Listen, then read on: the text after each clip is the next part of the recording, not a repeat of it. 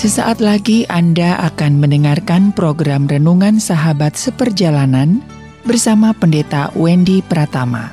Selamat mendengarkan.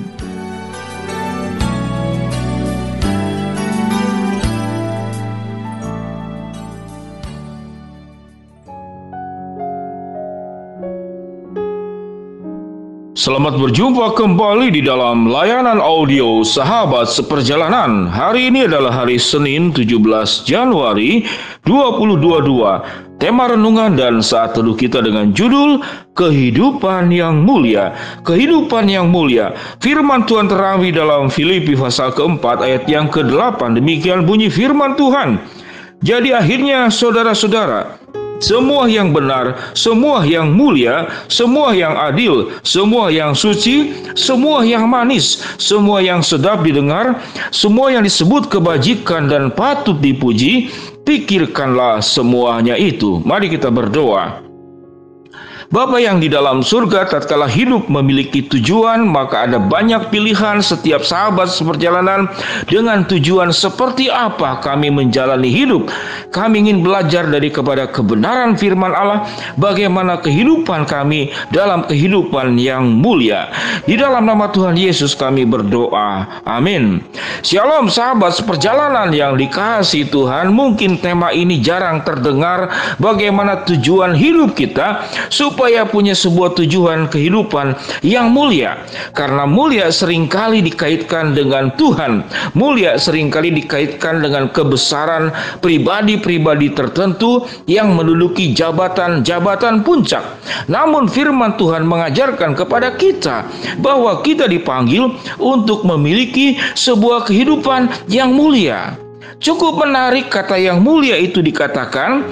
Jadi saudara-saudara, semua yang benar, semua yang mulia itu dikatakan semua yang adil, semua yang suci, semua yang manis, semua yang sedap didengar, semua yang disebut kebajikan dan patut dipuji, pikirkanlah semuanya itu.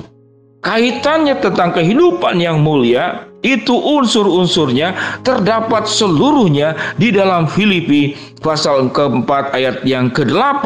Apa yang unsur yang di dalamnya? Di dalam kehidupan yang mulia ada keadilan. Di dalam kehidupan yang mulia ada kebenaran. Di dalam kehidupan yang mulia ada hidup yang kudus dan suci. Dalam kehidupan yang mulia, maka kehidupan kita itu sedap didengar tidak menjadi perbincangan buruk dalam kehidupan yang mulia. Ada kebajikan dalam kehidupan yang mulia. Bagaimana kehidupan itu menciptakan sebuah kemanisan yang indah dan memberkati dalam kehidupan yang mulia. Kehidupan kita dikatakan dalam firman Tuhan itu patut dipuji dan ditutup ayat ini dengan kalimat pikirkanlah semuanya itu. Ada yang bertanya apa cukup dipikirkan? Tidak. Pikirkanlah semuanya itu adalah sebuah awal sebelum kita melakukan bertindak. Karena tindakan buruk dimulai dari pikiran. Perasaan yang buruk dimulai dari pikiran. Kehidupan yang mulia juga dimulai dari pikiran. Karena banyak orang bercita-cita apa tujuan hidupmu? Adakah yang menuliskan hidupku ingin memiliki kehidupan yang mulia? Biasanya orang ingin menjalani hidup dengan kehidupan yang sukses, berhasil, kaya, terkenal, pokoknya segala sesuatu dan itu sangat biasa. Namun kehidupan yang mulia yang Alkitab ajarkan tentu berbeda dengan kehidupan mulia dalam pandangan dunia seperti dalam doa pembukaan yang saya sampaikan. Bahwa mulia itu sering kali hanya dimiliki oleh para raja, para presiden, para petinggi, orang-orang yang besar.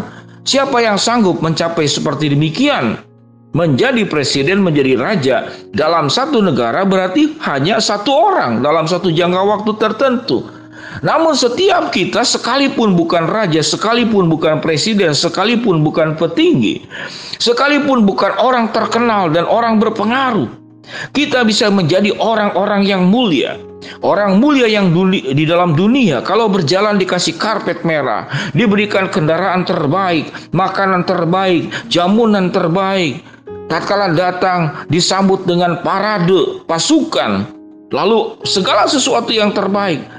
Namun Tuhan mengajarkan setiap kita bisa mengalami sebuah kehidupan yang mulia. Apa unsurnya? Yang dikatakan tadi, adil, suci, sedap didengar, kebajikan, manis, patut dipuji, kebenaran.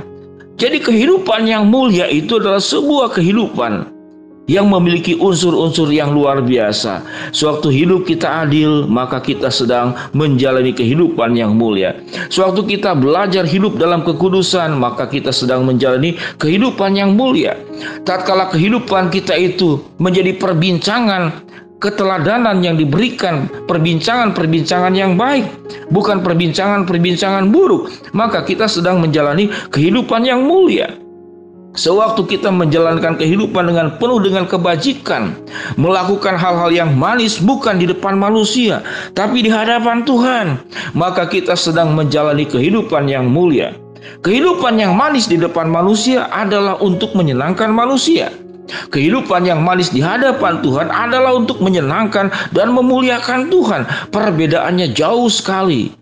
Seringkali kehidupan yang manis adalah hanya untuk menyenangkan kebutuhan manusia yang mungkin sebetulnya kebutuhan dan harapannya adalah keberdosaan, tidak selalu sebagai sesuatu yang baik.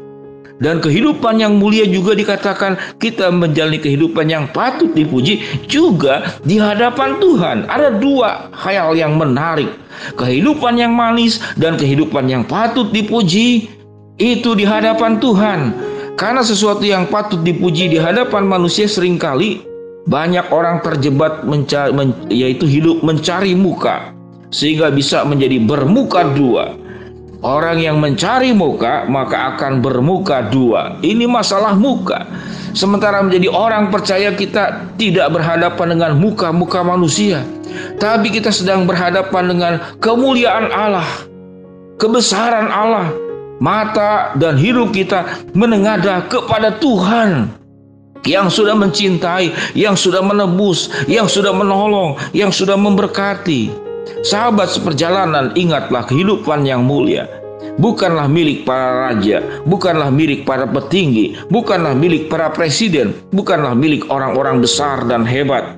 Setiap kita bisa menjalani kehidupan yang mulia, sekalipun kita tidak kaya, sekalipun hidup kita sederhana, sekalipun kita bukan terkenal seperti pihak-pihak lain, namun kita terkenal di hadapan Allah. Kita dikenal oleh Allah sebagai orang yang seperti Abraham, sahabat Allah Pribadi-pribadi yang hidupnya berkenan kepada Allah, dia akan menjalani kehidupan juga dengan kehidupan yang adil, suci, sedap didengar, patut dipuji, Perhatikanlah semuanya itu. Sahabat seperjalanan, mari kita berjuang untuk kehidupan yang mulia. Karena kehidupan yang mulia itu adalah membanggakan di hadapan Tuhan sekalipun mungkin tidak di hadapan manusia. Jadilah pribadi yang memberkati di dalam rumah tangga, di dalam pekerjaan, di dalam dunia pendidikan, di tengah-tengah masyarakat, di tengah-tengah sahabat kita Pandanglah kepada Tuhan dan hiduplah bersama dengan Tuhan sehingga kehidupanmu sungguh-sungguh mulia di hadapan Tuhan. Pada akhirnya kita akan mengalami kebahagiaan suatu hari kelak nanti sewaktu kita menjalani kehidupan yang mulia. Tuhan berkata, "Hai hambaku yang baik dan setia, masuklah ke dalam kebahagiaan Tuhanmu." Mari kita berjuang di tengah perjuangan dalam dunia ini, kita berjuang menjalani kehidupan yang mulia sebagaimana yang dicatat dalam Filipi 4 ayat yang ke-8. Tuhan memberkati kita semua. Mari kita berdoa. Bapa yang di dalam surga terima kasih firmanmu mengajarkan bagaimana kami memiliki kehidupan yang mulia di hadapan Tuhan. Hambamu berdoa buat sahabat seperjalanan yang sakit Tuhan jamah sembuhkan. Sahabat seperjalanan yang sedang menghadapi masalah Tuhan bukakan jalan. Sahabat seperjalanan yang sedang memohon sesuatu Tuhan akan kabulkan dengan waktu, cara, dan kehendakmu. Dalam nama Tuhan Yesus kami berdoa. Amin.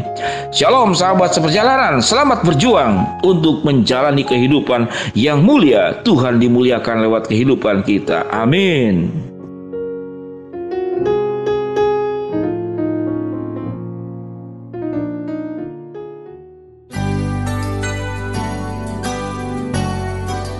Anda baru saja mendengarkan program Renungan Sahabat Seperjalanan bersama Pendeta Wendy Pratama. Terima kasih atas perhatian Anda. Tuhan Yesus memberkati.